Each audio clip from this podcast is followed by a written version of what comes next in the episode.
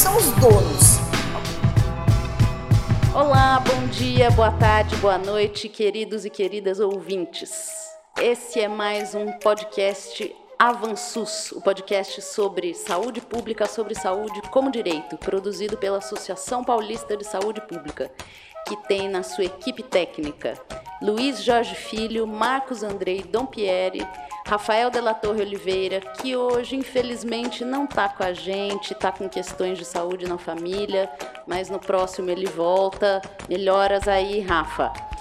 Rafael Henrique Trave, assim, nossa equipe está crescendo e a nossa sessão Pinga Fogo agora é constante. Rafael está junto com a gente hoje. Quem não sabe quem é o Rafael, ouça os episódios de saúde mental que você vai ver que não é brincadeira, não, é fera o cara. E Débora Ligieri, esta que vos fala. E hoje o nosso bate-papo aqui é muito especial. Eu estou muito contente com as pessoas que estão aqui na mesa conosco para falar sobre gestão em saúde.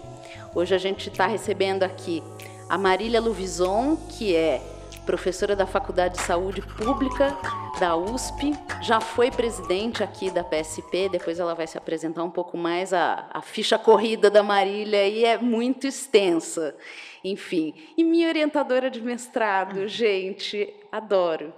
E também a Letícia Travagin, que é doutoranda pela Faculdade de Saúde Pública da USP, também orientanda da Marília. E aí depois a gente, cada uma vai fazer um pouquinho a sua apresentação um pouco mais extensa. Antes disso, antes da gente começar o nosso papo, antes delas darem o bom dia, boa tarde, boa noite para vocês, eu queria mandar um grande abraço para Gabriela Braga Bisco, que publicou no Instagram a nossa republicou aí nossa foto divulgando. Valeu, também agradecer a todo mundo que dá esse apoio para a gente, que ajuda na divulgação do programa. E também, é, já que a gente vai falar de gestão do SUS, eu queria é, ler um relato aqui há pouco tempo, alguns dias, entre os dias 28 e 30 de junho, foi a oitava Conferência Estadual de Saúde de São Paulo, né, que, além de um espaço de participação social no SUS, é também um dispositivo de gestão democrática pelos usuários, também trabalhadores e gestores, enfim. Mas eu queria trazer um relato aqui, para a gente não passar em branco, um relato do Ângelo D'Agostini, do companheiro do Movimento Popular de Saúde do Centro, fazendo um, um breve panorama aí do que, que rolou. Então, eu vou ler para vocês. Apresento abaixo algumas considerações e avaliação sobre a oitava Conferência Estadual de Saúde de São Paulo, realizada de 28 a 30 de junho de 2019 em Serra Negra, cidade natal da Letícia também, da qual participei como trabalhador da saúde e militante do Movimento Popular de Saúde do Centro. A conferência estava estimada para ter 1.400 delegados. A participação foi de 1.080 delegados, sendo 563, 52% usuários, 277, 26% trabalhadores da saúde e 240, 22% gestores prestadores. Uma quebra de 33%, 33% 320 delegados. Um dos motivos deve ter sido a mudança de data por duas vezes. Pontos positivos. O relatório conseguiu cumprir com o objetivo de priorizar os eixos estaduais e nacionais com diversos itens que contemplam questões que defendemos. Fala do Arada durante homenagens na abertura da conferência, com destaque ao solicitar que inclui-se no seu currículo ser delegado da conferência e conselheiro municipal de saúde.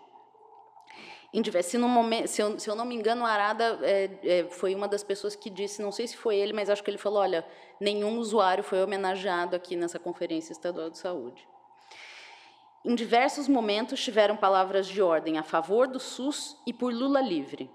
Discussão realizada pelo Grito dos Excluídos, que orientou diversos delegados. Teve uma preparação prévia muito bacana. Participação da maioria dos delegados até a meia-noite e meia no segundo dia, aproximadamente 600 delegados. Quer dizer, não sei se é exatamente um ponto positivo, mas enfim. Pontos negativos. Não conseguimos articular um documento mais amplo para subsidiar nossas intervenções. Não foi homenageado nenhum usuário na abertura, não tinha nenhum usuário na mesa de abertura, falta de organização prévia. Se tivesse usado o sistema de votação eletrônica, não teria as plenárias se estendido até tão tarde. Não foi feita nenhuma avaliação das ações na saúde do atual governo estadual, Dória, passando uma imagem de que está tudo bem no estado de São Paulo na área de saúde. Questões a avaliar. Como articular melhor os usuários e trabalhadores da saúde? Os debates polêmicos em grupo de questões como o programa Mais Médicos. Tudo isso tem a ver com o que a gente vai conversar aqui hoje. Então, Marília e Letícia, apresentem-se aí para os nossos ouvintes. Bom, eu sou a Letícia, Obrigada, Débora, por ter me convidado. Fiquei muito feliz com esse convite. Eu sou hoje doutoranda de saúde pública na Faculdade de Saúde Pública da USP, orientando da Marília. Eu sou formada em Ciências Sociais pela Unicamp e fiz mestrado em Desenvolvimento Econômico na área de Economia Social e do Trabalho também na Unicamp. E foi no mestrado que eu entrei na área de saúde pública e comecei a estudar é, interações de Estado e mercado na saúde pela economia. E depois disso, fiz um aprimoramento em saúde coletiva e entrei de vez para o grupo da saúde pública. Não me arrependo. e estou muito feliz de estar aqui. Muito obrigada. Oi, bom dia, boa tarde, boa noite, é isso? para todo mundo que nos ouve, um prazer estar aqui, enfim, no Avançus, né? Estou para vir aqui há algum tempo e acho bem legal o que está sendo produzido, o que a gente está podendo fazer para dialogar com as pessoas. É, eu sou médica sanitarista, é, formada há muito tempo. Eu me formei em 85 e eu terminei a residência em Medicina Preventiva e Social em 87. Estive no movimento da oitava conferência, no movimento de, de residentes e comecei a trabalhar no SUS em janeiro de 88, 15 de janeiro de 88. Uau! Então, estou construindo o SUS aí de todas as formas, de todos os jeitos, como todo mundo. E hoje eu tenho o prazer de ser professora na Faculdade de Saúde Pública da USP, de estar aqui nessa conversa com as duas alunas que vêm trabalhando junto com a gente num grupo de pesquisa de Estado, gestão e regulação, e que discute muito fortemente a questão da mercantilização do SUS e de todos os desafios que a gente vem enfrentando. Prazer estar aqui. Eu ia até lembrando agora, eu ia falar no final, mas você já falou, Convida quem quiser participar do grupo. Quando que é a nossa próxima reunião, Marília? A gente Agosto, tem data? Ainda não. Agosto, tá. Agosto. Então, quem quiser, avisa. é, a gente a gente publica Pode aí nas redes. É. a gente avisa quem quiser participar. A gente Sempre toda todos semana discute. É. Enfim, então vamos lá. É, eu queria começar a gente debatendo um pouco. Existe uma uma uma ideia no Brasil, e acho que talvez não seja só no Brasil, né, de, de questão de, quando se fala de gestão, é, de que é, tem uma, uma.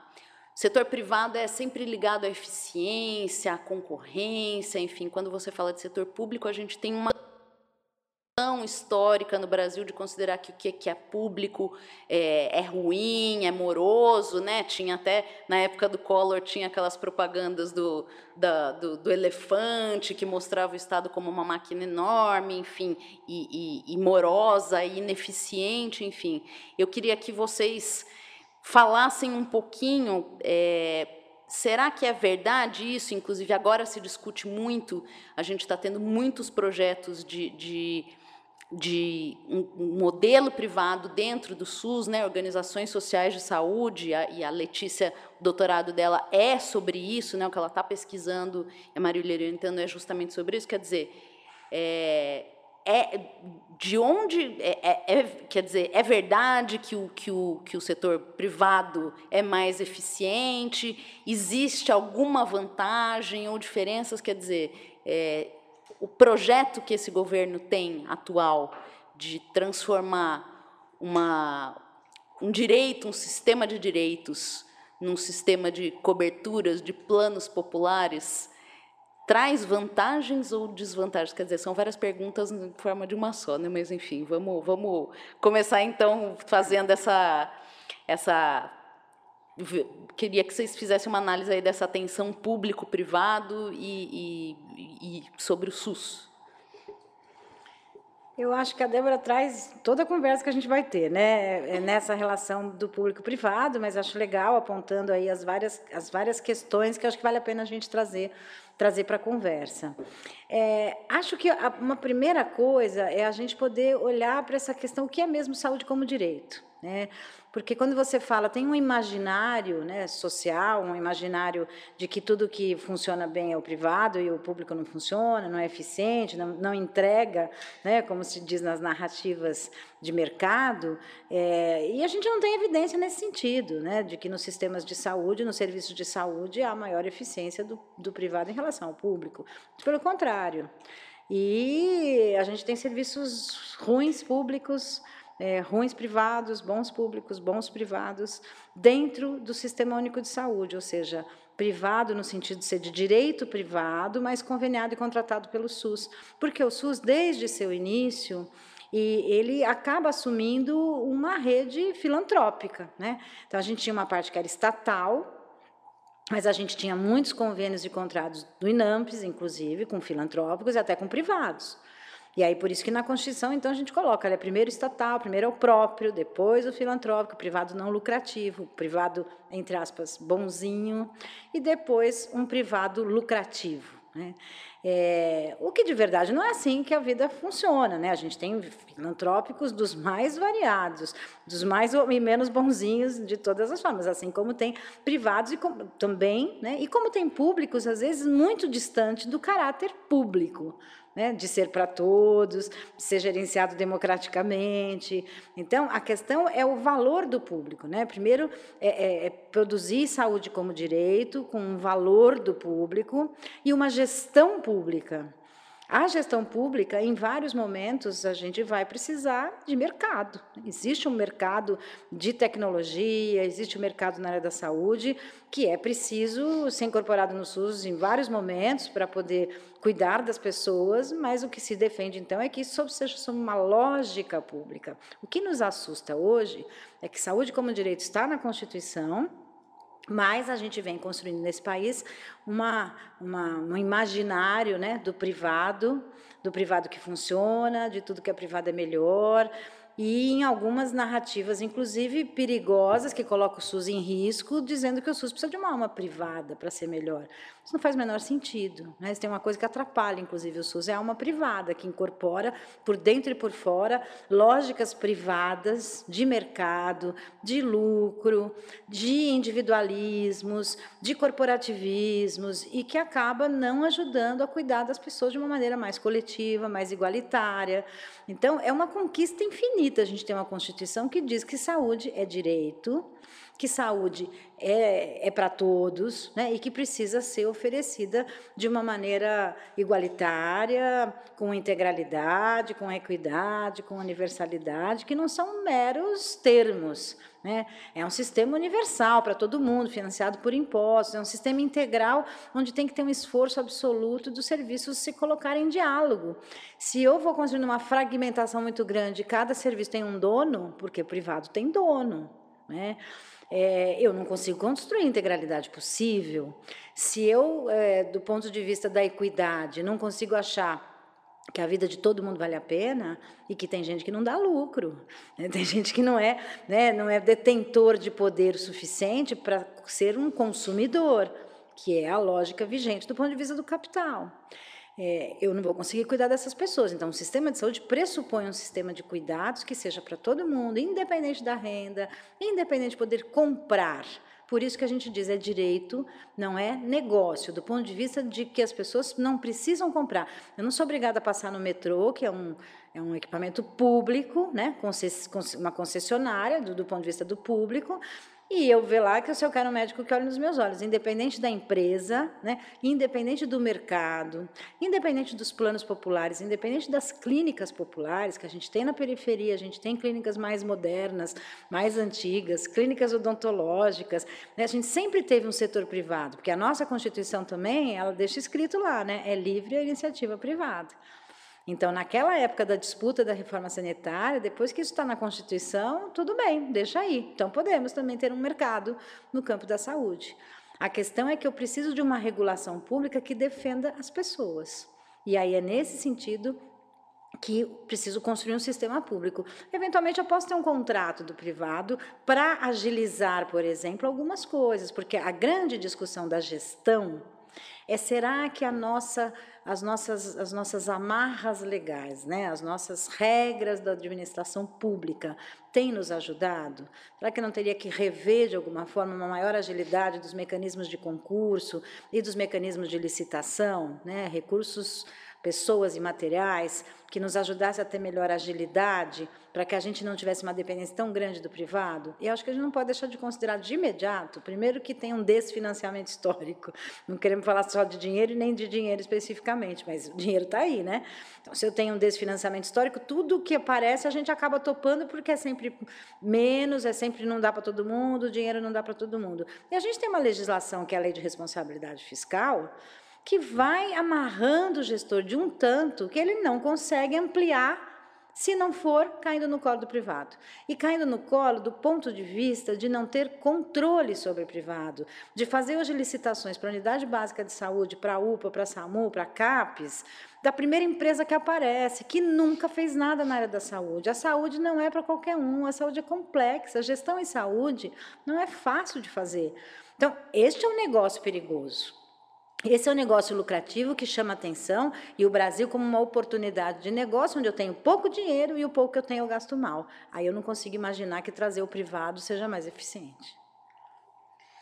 Letícia, nas, nas, no que você tem visto aí, no que você tem pesquisado e no, nos encontros que você tem ido, é, é isso que você tem visto? De, de que, que você tem visto sobre a gestão da Marília estava falando um pouquinho essa questão que quando a gente fala em privatização na saúde não é aquela privatização clássica que a gente entende que é a venda do, do, do serviço ou da empresa para uma para iniciativa privada, né? Mas é é, é, é o próprio próprio capital entrando por dentro, são os interesses privados entrando por dentro da máquina do Estado, enfim. É, do que você tem visto aí, você tem, tem acompanhado relatos de. Tem prova de melhoria com os serviços de OS? Bom, é, em primeiro lugar, a Marília comentou, por exemplo, de que a gente lida com o mercado constantemente. Primeiro, quando a gente fala em mix público-privado, a gente está falando de uma, várias é, várias dimensões de interface entre o poder público e o mercado, que vai desde a compra do medicamento, do leito, de um insumo e de da, relações, por exemplo, do, com o setor super, su, é, suplementar, que é regulado por um, pelo poder público, né? Daquele jeito, gente. Ou deveria ser. Ou deveria ser. A superposição de demandas. Isso tudo é um mix público-privado e são dilemas que o SUS enfrenta desde que ele se colocou como um sistema público que interage, que permite a, existência do setor privado. Do que, a gente, do que você me perguntou tem a ver exatamente com a, com a parte de como é, que, como é que o setor privado entrou na gestão do SUS.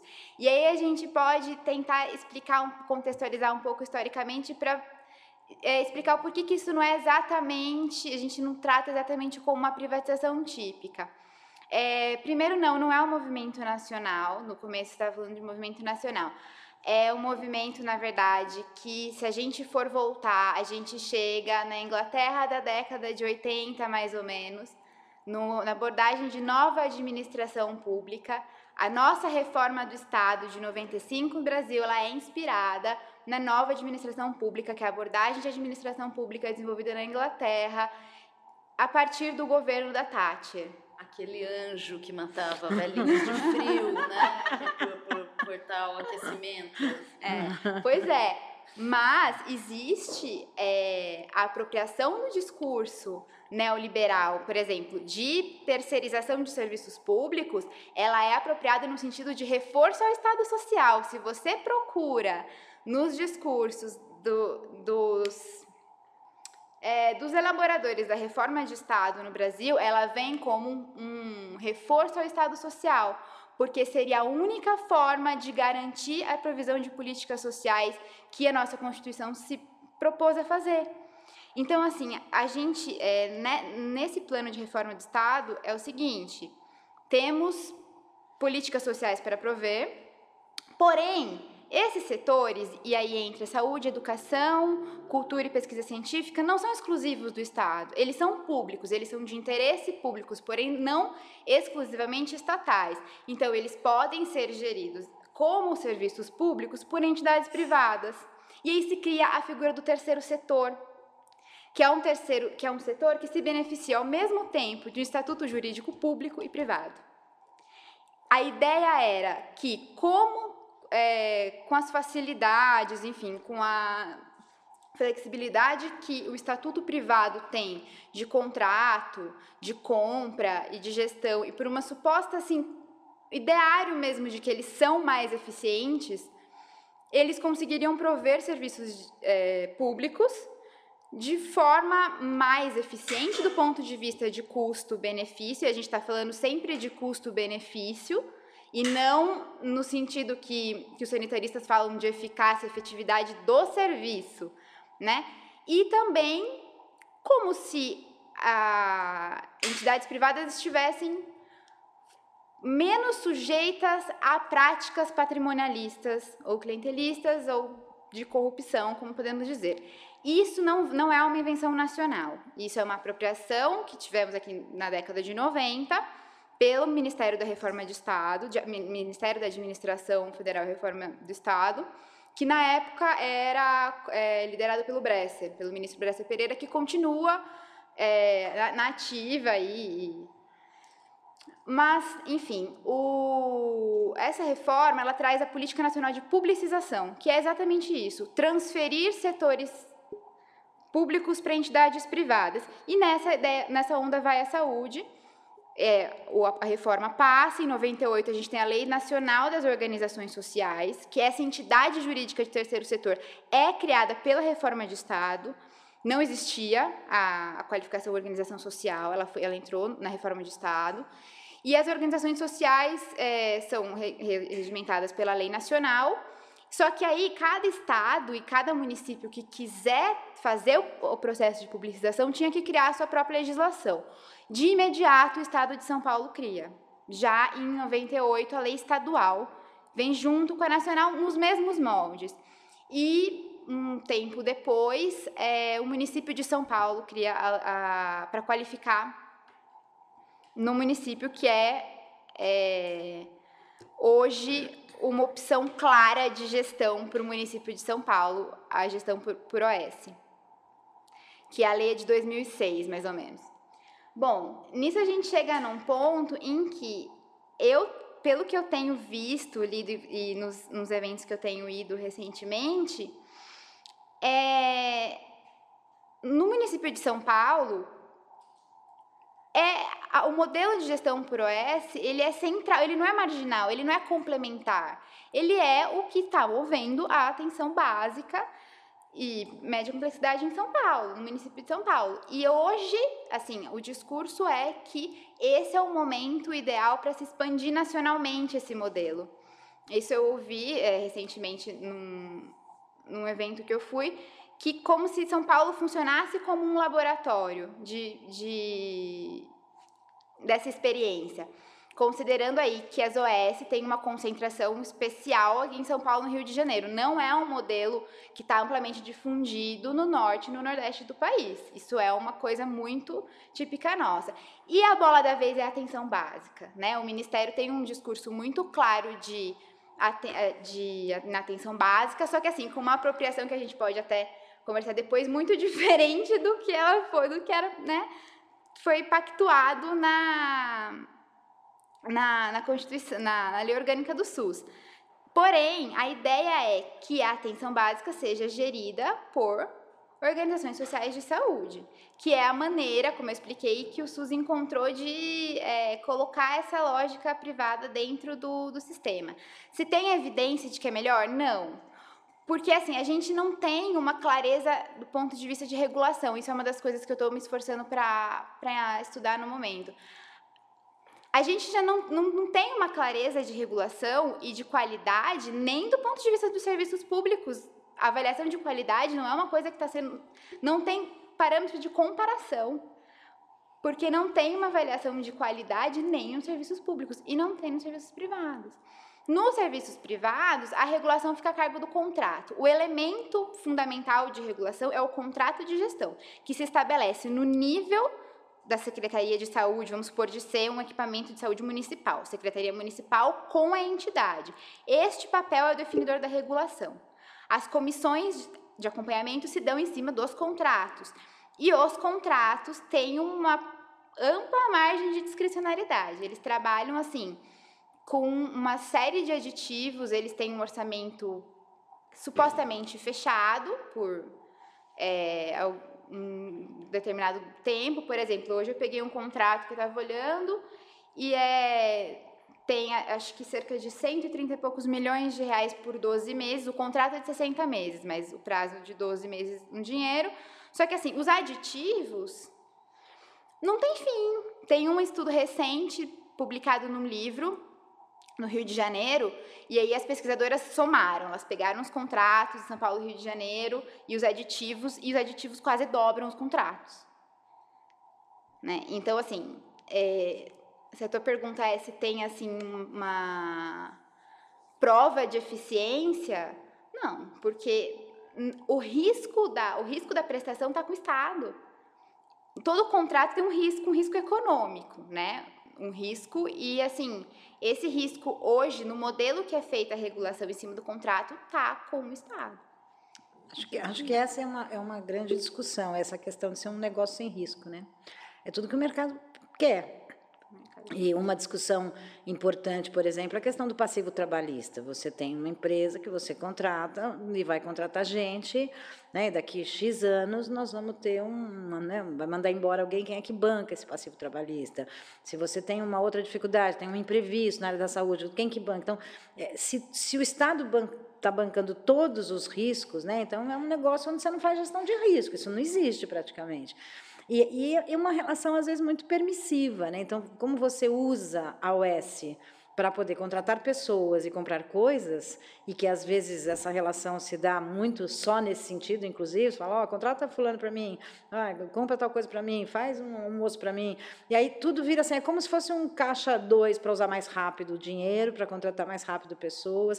Bom, se é isso que de alguma forma atrapalha fazer gestão de serviço de saúde ou do ponto de vista da gestão pública, a gente precisava rever os mecanismos de, de gestão. Então, a questão da transparência, da publicidade publicização, etc., como é que eu posso construir mecanismos que eu não tenha, por exemplo, uma interdição, quando né, eu faço um concurso, demoro mais de um ano para conseguir pôr um profissional, né, e o mundo mudou muito, as pessoas têm um, né, uma, uma movimentação muito grande entre os serviços, então nós estamos falando de outros tempos, onde talvez eu precisasse de construir outros mecanismos. Do ponto de vista de gestão de materiais, você hoje tem até alguns elementos, tem pregão, tem ata de registro de preço, como se fosse uma pré-licitação, uma coisa mais compartilhada, compartilhada, mas mesmo assim não é um just in time, não é aquela coisa que está ali pronto na hora, né, para você quando você precisa. Eu tenho que ter uma certa antecipação. Então, assim, ser gestor público é mais difícil do que ser gestor privado. Ser um bom gestor público tem que ser muito bom, mas dá para você poder construir, né? Como a gente fala, a gestão pública você só pode fazer o que está escrito, né?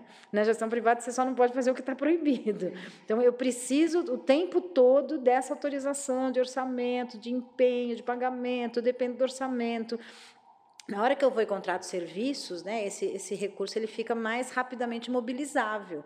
Agora, não dá para a gente pensar que esta é a única forma de fazer gestão pública, ou seja, por meio do privado. Como é que se faz a gestão pública? Por meio do público. E aí eu posso tomar decisões.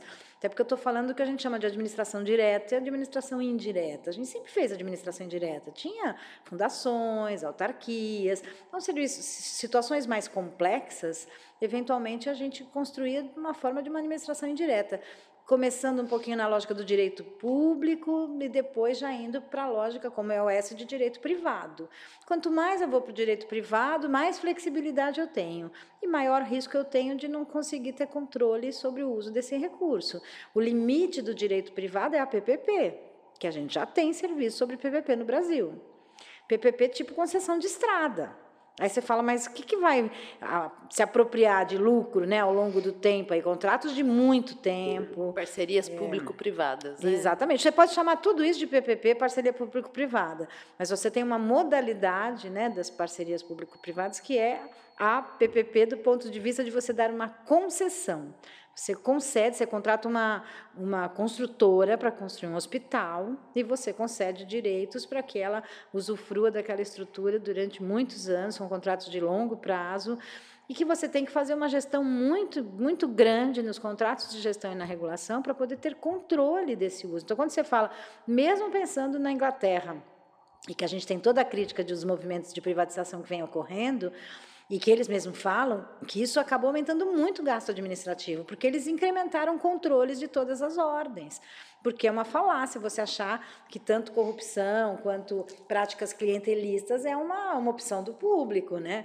E, e, e acho que uma outra grande preocupação, quando esse movimento sai do hospital e vai para a atenção básica, vai para a saúde mental, é, como é que você garante as intencionalidades do SUS? Como é que você terceiriza, passa para o privado fazer algo que você não tem acúmulo? Por exemplo, hoje na cidade de São Paulo não tem um agente comunitário contratado, nenhuma estratégia de saúde da família que não seja contrato de gestão de privado.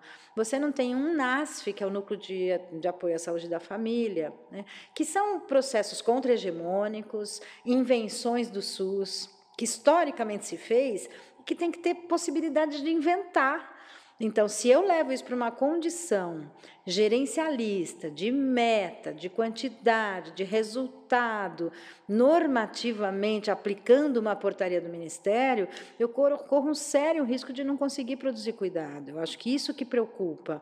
Né? Como é que eu levo para a lógica privada construções contra-hegemônicas e gestão de serviços como um ser, como um CEL, que são centros especializados de reabilitação, centros especializados odontológicos, centros de atenção psicossocial, serviços que foram construídos muito para além do que um ambulatório de especialidade, que você tem uma agenda, uma consulta, uma pessoa que põe, né, pega a ficha, tem, é muito mais focado no atendimento médico. Eu estou falando de serviços onde a equipe multiprofissional é a alma desse negócio, esse negócio que muitos serviços privados não conhecem.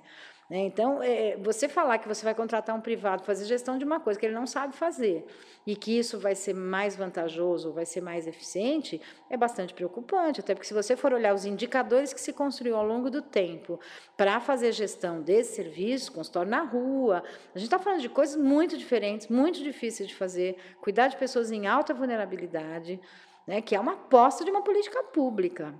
Transferir esta responsabilidade, não fazer regulação, não fazer gestão, ser quase uma não gestão, eu te dou dinheiro, você se vira, é temerário. E que, inclusive, é dificílimo da gente fazer controle social, porque, na minha experiência lá no Conselho Gestor, qualquer documento que você precisa é sempre protocola, ofício na sede da empresa. É empresa, né? É uma administração, nem, nem parece SUS, né? Agora, tem uma coisa que a gente está falando aqui que eu lembrei que, que é assim: é, existe também um certo, quer dizer, vem se construindo nos últimos anos, até pela, pelo imenso espaço que a mídia tradicional dá para os institutos, como eles se organizam, que é o caso do IBROS, né, Instituto Brasileiro de Organizações Sociais de Saúde, que volta e meia, acho que pelo menos uma vez por mês, tem coluna publicada na Folha de São Paulo defendendo o modelo de gestão das OS como um modelo é, de sucesso, que inclusive esse evento que a Letícia estava falando, quem promoveu inclusive foi a Secretaria Municipal de Saúde de São Paulo, quer dizer, o próprio poder público dizendo, assumir, quase que assumindo uma falha né, própria, falando, olha, a gente não dá conta, eles aqui têm que fazer. Mas, enfim, existe aí, um, vem sendo construído um certo imaginário, um discurso de que o grande problema do SUS é a gestão é a gestão que é problemática e que uma boa gestão resolve tudo, inclusive o desfinanciamento, que não teria problema você congelar os investimentos em saúde por 20 anos, que uma boa gestão resolve tudo. Né? É, eu queria que vocês falassem também um pouco, uma boa gestão resolve o problema do SUS.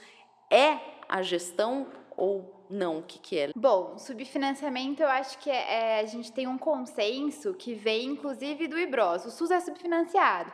A diferença é como que a gente se coloca diante desse subfinanciamento. É, o discurso corrente, que é no município, no estado e agora é nacional também, é de que é possível fazer mais com menos, é possível fazer mais com o que a gente tem. E só quem vai conseguir fazer mais com o que a gente tem é a lógica privada. A lógica pública não vai conseguir, a priori, cumprir é, mecanismos de eficiência de custo-benefício. Só que assim,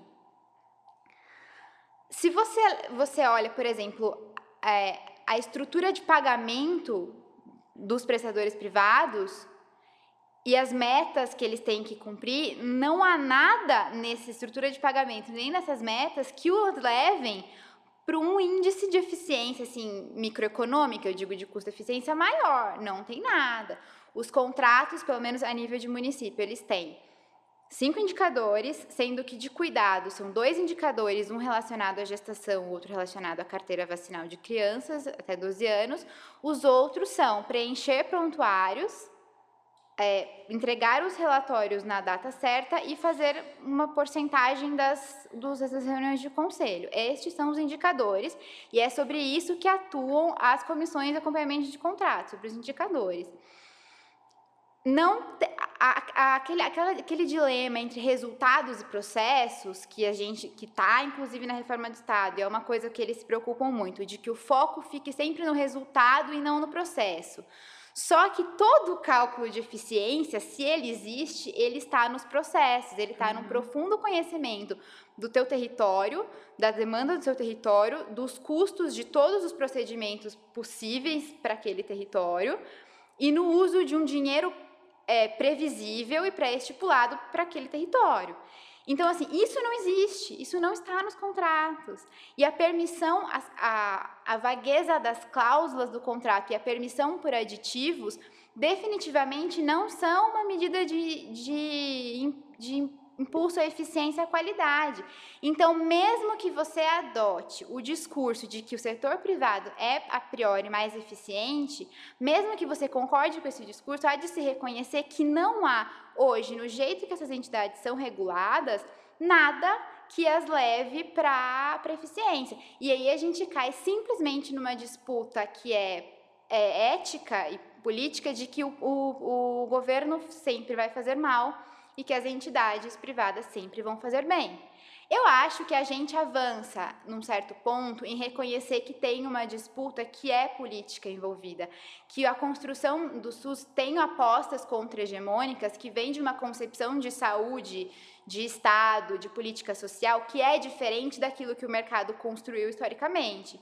Agora, é, aceitar isso, eu acho que poderia ser até ter, ter um potencial bom para a gente avaliar que tipo de cuidado o setor privado consegue, até onde o setor privado realmente pode ir na gestão do SUS e até onde o poder público tem que tem que incentivar, no sentido assim, de política de execução de política de saúde mesmo, e de lidar nos territórios. Mas reduzir o debate a, a, uma, a uma falácia que foi colocada pelo neoliberalismo, e não é no Brasil, de que existe uma cisão posta entre Estado e mercado, porque a relação entre Estado e mercado não estamos negando. O SUS não nega, o movimento sanitarista nunca negou, especialmente no Brasil, a relação entre Estado e mercado. O problema é acreditar que existe uma cisão de que existe é, uma, um comportamento esperado do, do Estado que necessariamente é ineficiente, um comportamento esperado do mercado que necessariamente é eficiente e que quanto mais livre, mais eficiente. Então, assim, se o foco é nos resultados e não no processo, você perde toda a capacidade de impulsionar a eficiência que está exatamente nos processos. E é o que eles não, não os interessa regular, né? Ou seja, a única coisa que você garante é um número de serviços, um de consultas, de atendimento. É, se a pessoa está é. Tá sendo bem cuidada ou se o problema dela está sendo resolvido, se ela está sendo escutada, Não. nada disso as metas, garante. Né? As metas, existem metas de número de consulta, número de procedimento por médico, por enfermeiro, número é, de equipe, a equipe mínima, que aliás é uma coisa que eu descobri que incomoda bastante as, as OS, a equipe mínima. O número, de, o estipulado para a equipe mínima. Isso foi uma manifestação que eu ouvi nesse evento que você comentou da secretaria. Porque eles têm que contratar todas as Porque eles têm que contratar essas e aí pessoas. o controle das pessoas é um Então, eles mais... falam, mas se eu estou conseguindo fazer é, o mesmo, dar o mesmo cuidado com menos do que a equipe mínima. Eu, assim, ao meu entender, é um pouco difícil você conseguir fazer uma estratégia de saúde da família se você não tiver um médico ou enfermeiro na sua equipe. Não tem Até porque como... o mesmo cuidado que, que, se coloca é o número de consultas, né? É o número. Então, é. a, a, grande questão na saúde é isso. Como é que você garante, até na nossa frágil regulação, a intencionalidade do SUS? O que se acaba vendo é que a gente tem vários SUS, né? Fica uma fragmentação muito grande. Até porque a gente também deixa permear pela questão religiosa, né? pelas apostas de cada entidade. Cada entidade tem as suas missões, visões, né? e que às vezes transcendem para além do, do, do das intencionalidades do SUS. E não dá para monitorar isso só com quantitativo, com indicador quantitativo de consulta. É, é, é, o que também acaba, às vezes, sendo reproduzido para o próprio trabalhador. Né? O trabalhador tendo metas né, que são desdobradas do contrato de gestão, que são metas da, do serviço como um todo, e aí o médico de família, por exemplo, tem que fazer X consultas, X grupos, X visitas, e que ele não pode fazer diferente disso. Como é que você consegue, num território né, que é muito singular, poder produzir cuidado se você tiver uma lógica relacionada especificamente ao quantitativo. Então, isso não é o cuidado. Né? O cuidado vai envolver do jeito que você faz, como você faz, a própria questão da incorporação de tecnologia, com toda a lógica de mercado que ela tem, que está sendo prescrita por esses profissionais. Como é que isso está sendo está em jogo, né? É, lembrando que também é, há um processo de precarização dos trabalhadores muito grandes, né? Tudo bem, você vai dizer o mundo mudou, pode ser que hoje as pessoas querem uma agilidade, trocar de emprego e né, a questão da carreira, ela sai das narrativas, dos desejos e das apostas do SUS, das suas conferências, mas é, é necessário que algumas carreiras públicas garantam continuidade das políticas, né? E pior, a gente tem alguns serviços precarizados, porque como eu não tenho investimento, a gestão pública não consegue se organizar e se colocar nas suas apostas de manter a sua administração direta. Então, os concursos quase não existem. E as unidades vão cada vez ficando um pouco mais sucateadas, até que em algum momento a própria unidade, o povo e as pessoas que precisam de acesso acham que tem que terceirizar mesmo, que esse é o caminho oposto. Acho que o que preocupa não é eventualmente se algum serviço não, eu não poderia me beneficiar, eu gestor, de uma parceria público-privada, bem regulada, bem contratada, e que eu tivesse muito claro o que esse privado tem que fazer e que, de repente, eu apostasse que talvez isso fosse melhor para fazer do que fazer com a administração direta. O problema é que é a única alternativa. E o Brasil inteiro não está assim, mas pode ficar assim.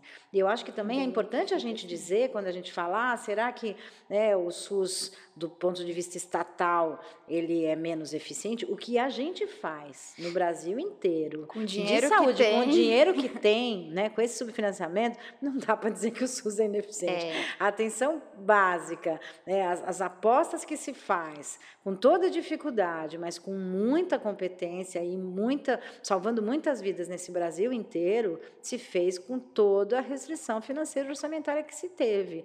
Lembrando que a gente gasta mais com recurso, né, tem mais gasto privado do que gasto público num sistema universal, né, que não é razoável você imaginar para lugar nenhum. Um, um sistema universal que, que cuida de mais de 75% da população, com certeza teria que ter um aporte de recursos públicos, ou seja, gastos públicos, maior do que os gastos privados. Não é o que acontece. Né?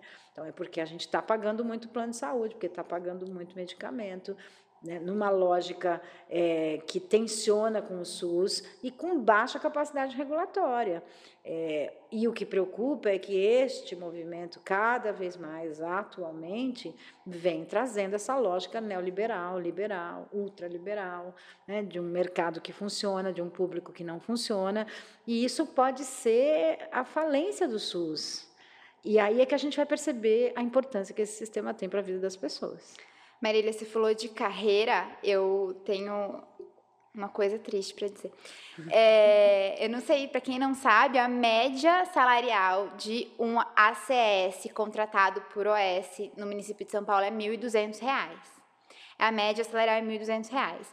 E o agente comunitário de saúde, ele é central para o modelo de cuidado do SUS do jeito que o modelo de cuidado do SUS foi pensado. Então, assim, eu acho que nesse ponto é, faz sentido a gente se preocupar com, com como essas entidades se apropriam do que é o Sistema Único de Saúde, do que é a estratégia de saúde da família, de, do que se propõe com essa estratégia de saúde da família.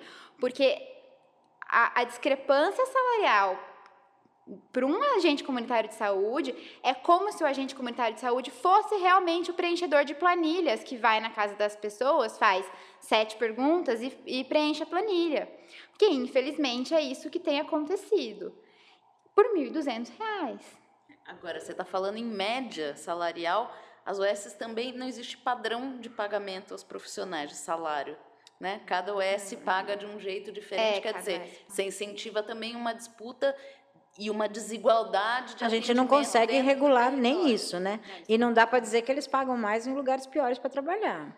Também não dá para saber se cada OS tem o seu plano de saúde privado para os seus trabalhadores públicos que contrata.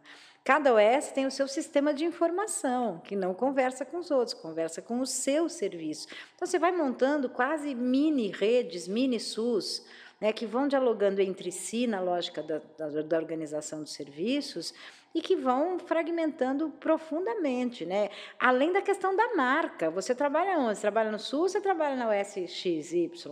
As US é. concorrem. Os funcionários... Bom, eu também não, não disse, mas eu trabalhei ano passado como avaliadora do PEMAC e eu andei notando. Assim, os, os trabalhadores... É. Programa de Melhoria do Acesso da Qualidade e Atenção Básica, que é um programa do Ministério da Saúde de avaliação, um programa de avaliação com entrevistas assim estruturadas, um programa quantitativo que não sabemos se vai continuar, mas o último ciclo aconteceu ano passado e eu fui avaliadora no estado de São Paulo. E assim, as OS, os funcionários sabem qual OS que paga mais, qual que paga menos, e existe uma concorrência, sim, pelos funcionários. A é assim muito muito diferente o, o salário, mas mais assim das enfermeiras e médicos. O, o ACS é sempre na, na faixa de 1.200, 1.300 reais. Só que assim, a centralidade do ACS para o modelo de cuidado parece que não foi bem compreendida. E o trabalho deles, infelizmente, tem sido reduzido mesmo a preenchimento de planilha. E a gente também está falando muito de uma realidade de São Paulo, porque é onde tem um número absurdo. Maior. Veja bem, isso é um dado da Secretaria Municipal. 75% da força de trabalho SUS Municipal São Paulo é contratada por OS. O que nos leva à conclusão de que a lei de responsabilidade fiscal é só um texto, porque é, eles têm uma, a lei de responsabilidade fiscal vem para restringir o gestor na contratação de pessoal. Então, você muda a rubrica, você coloca que foi contratado por uma OS e tudo bem, só que o, repa, o orçamento, cerca de 80%, isso é um dado do Tribunal de Contas, cerca de 80% do que se gasta com OS é, é pessoal e sempre vai ser. Porque a saúde pública é necessariamente intensiva em mão de obra, intensiva em pessoal. Então, o que você faz é mudar a rubrica, você não está uhum. diminuindo o gasto com pessoal. Só que a discrepância do pessoal em relação à centralidade do, no modelo de cuidado, que é o caso, por exemplo, dos ACS, técnicos de enfermagem também ganham bem pouco, é um absurdo. E os cargos de diretoria, a gente não tá, não tem todos os contratos explícitos quantos diretores ganham. Alguns contratos têm cargos de coordenação administrativa e chega a salário de teto do governador, teto salarial do estado. É, foi o que a CPI que teve na Assembleia Legislativa daqui uhum. de São Paulo ano passado concluiu uhum. que, inclusive, diretores de OS se negaram a mostrar, mostrar a é. quanto eles ganhavam. Né? Dizer, Essa é uma outra discussão, né? lucro? Mas... Que é tanto a transparência quanto a questão do controle social, né?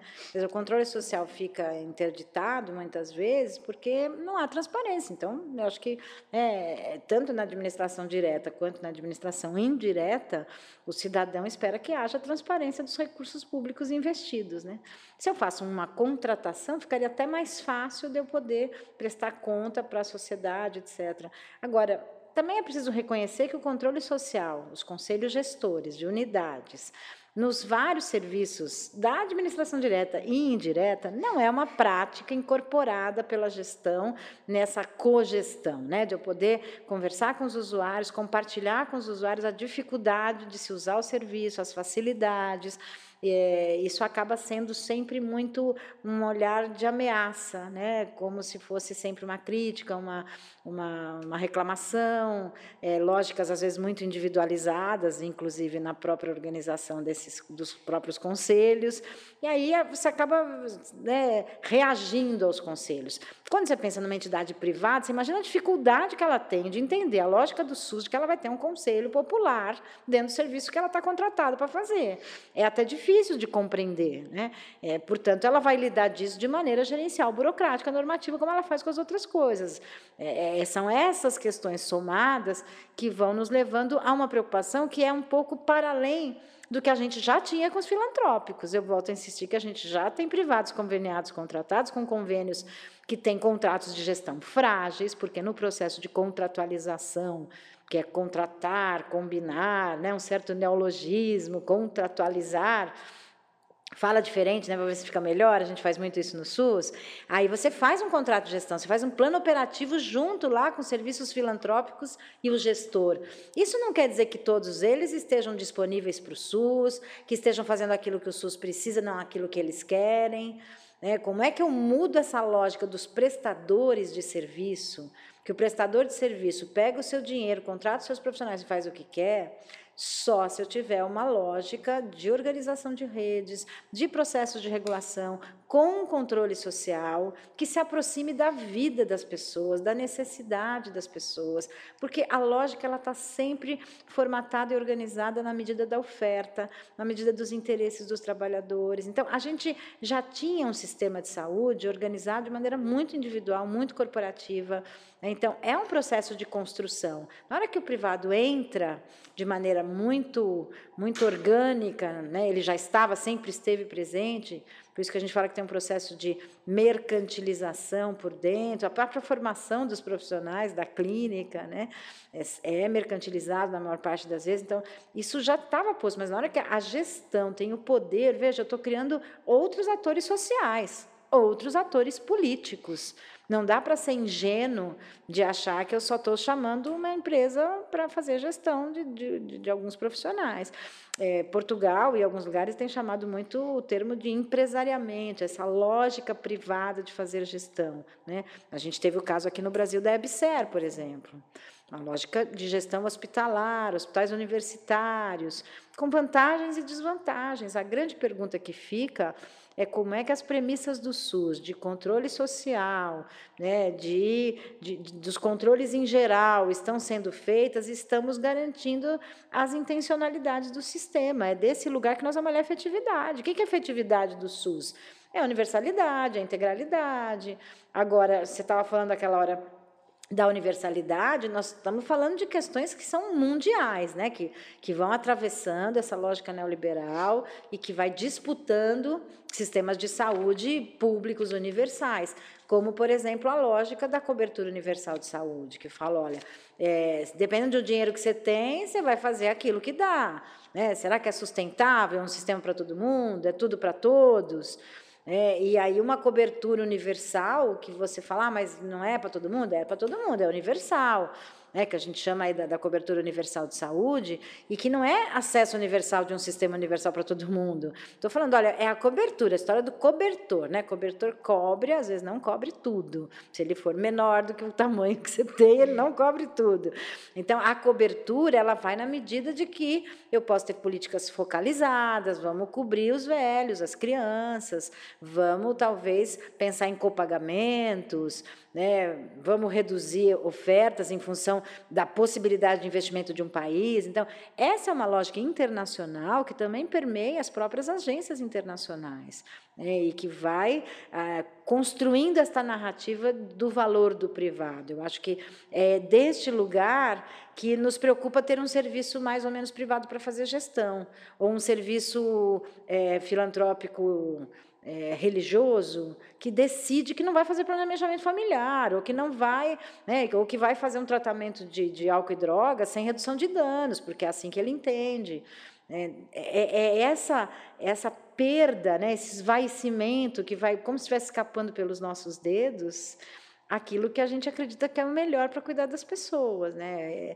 Se eu tiver um bom sistema de regulação, que a gente não tem e que tem que fortalecer, porque quanto mais eu terceirizo e mais contrato, melhores mecanismos de contratação e regulação eu tenho que ter. Né? E é caro. Exatamente. É a Inglaterra, caro. inclusive, está repensando e falando: nossa, será que né, vamos privatizar tanto assim? Porque o aumento do gasto administrativo é, é o que mais aumenta. Eles falam, gente, mas está aumentando o orçamento da saúde e não é para assistência. Será que é esse o caminho que a gente tinha que seguir? Né? Não é o, o sistema de regulação compatível com a terceirização em escala assim, nacional, é. não é coisa de Estado mínimo. Uhum. É, é, um Estado bem grande, porque é caríssimo, é difícil, é um treinamento, é, inclusive de, de, pessoal e contratação de pessoal que não é de assistência, mas que é de fiscalização específico para isso.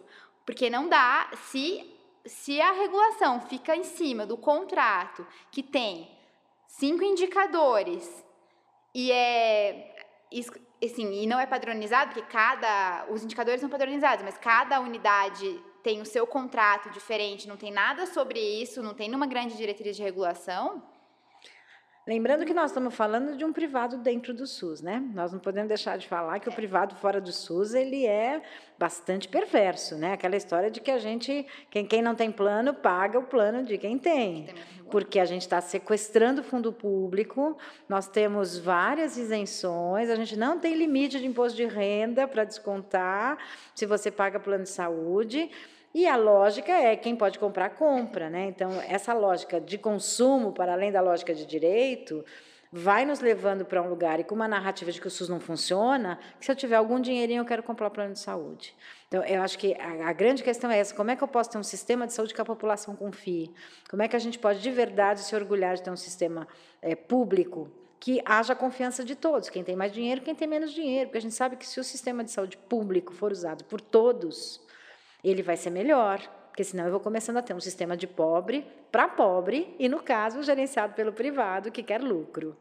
E um sistema de quem tem dinheiro que paga, que teoricamente vai conseguir um sistema privado com uma lógica bastante fragmentada, que hoje a gente sabe claramente que isso não cuida de ninguém, né? com uma incorporação tecnológica bastante pouco racional, que nos assusta também na área da saúde. Então, não é falar, ah, eu confio no, no sistema privado porque ele vai cuidar de mim. Não, né? Porque a gente também precisaria de que o Estado nos protegesse, de que quando eu comprasse um plano de saúde, se fosse o caso, eu tivesse a garantia da qualidade e de que a incorporação né, tecnológica excessiva, para além das necessidades, não tivesse atrapalhando o meu cuidado. Mas não é isso que a gente consegue né, ter controle, é o que a gente fala, a regulação de qualidade, como em outros países é a prioridade, para você garantir que um sistema de saúde não faça mal, faça bem, porque é muito perigoso entrar no serviço de saúde, ele pode fazer mal, e tem muita gente que tem que entrar toda hora para se cuidar. Né? Então, como é que eu garanto isso para a sociedade? Aí você decide se quer pagar ou não quer pagar. É, já tem notícias, né, como todos os movimentos que vêm nos assustando, de que há uma flexibilização muito grande para deixar a agência reguladora menos reguladora ainda. Quer dizer, hoje já tem o que a gente chama da porta giratória, as pessoas de repente estão no privado, de repente estão na regulação. Fala, ah, mas tem que conhecer o privado que regula. É verdade, você não pode ter um interesse absolutamente nele, né? É, e aí você, é, ao mesmo tempo, é, você tem vários, vários vazios regulatórios do ponto de vista da saúde suplementar e cada vez mais com uma tensão desse mercado querendo menos amarras regulatórias. Porque o mercado quer uma autorregulação. E a gente tem uma clareza infinita que sistemas de saúde autorregulados não são cuidadores, né? seja ele público, seja ele privado. Bom, a gente está falando aqui de atenção à saúde e que lembra muito aqui as nossas perguntas pinga-fogo do Rafael. Só que aí eu tenho uma surpresa para vocês, vai ser só na próximo, no próximo episódio, porque a gente vai ter duas conversas sobre gestão do SUS, é o privado faz uma gestão melhor ou não, enfim, a gente vai encerrar esse episódio e eu já agradeço aqui a presença da Marília e da Letícia, mas eu prometo que no próximo programa a gente começa já com as perguntas pinga-fogo do Rafael. Tá bom? Valeu. Agradecemos a sua audiência e até o próximo episódio. Se você tiver interesse em apoiar o podcast Avançus com qualquer quantia em dinheiro ou interesse em ser um associado da PSP, acesse https apsp.org.br associe-se. Lá tem todas as informações sobre este assunto. Convidamos nossos amigos e amigas ouvintes para conhecerem a grade de programação da Associação Paulista de Saúde Pública, acessando nossas redes sociais. O site é www.apsp.org.br. Página do Facebook Associação Paulista de Saúde Pública. Castbox, iTunes, Spotify e TuneIn Avansus. Twitter é arroba PSP Informa e tem também o canal no YouTube que é a PSP Informa. Se você tem uma sugestão para o tema, entre em contato através, através do e-mail podcast.psp.org.br ou deixa comentário nas redes sociais quando a gente publicar o episódio. O Avançus é feito por uma equipe esforçada demais. Na pauta, Rafael de la Torre Oliveira e todos nós, muitas pessoas que acreditam no SUS. Na parte técnica, Luiz Jorge Filho e Marcos Andrei Dompieri, mediadores. Eu, Débora Ligieri e Rafael de la Torre Oliveira, que no próximo, se tudo der certo, vai estar aqui com a gente. Vídeo e fotos, Luiz Jorge Filho e Marcos Andrei Dompieri. Publicação, Marcos Andrei Dompieri. E sessão Pinga Fogo, Rafael Henrique Trávia. Até mais, pessoal.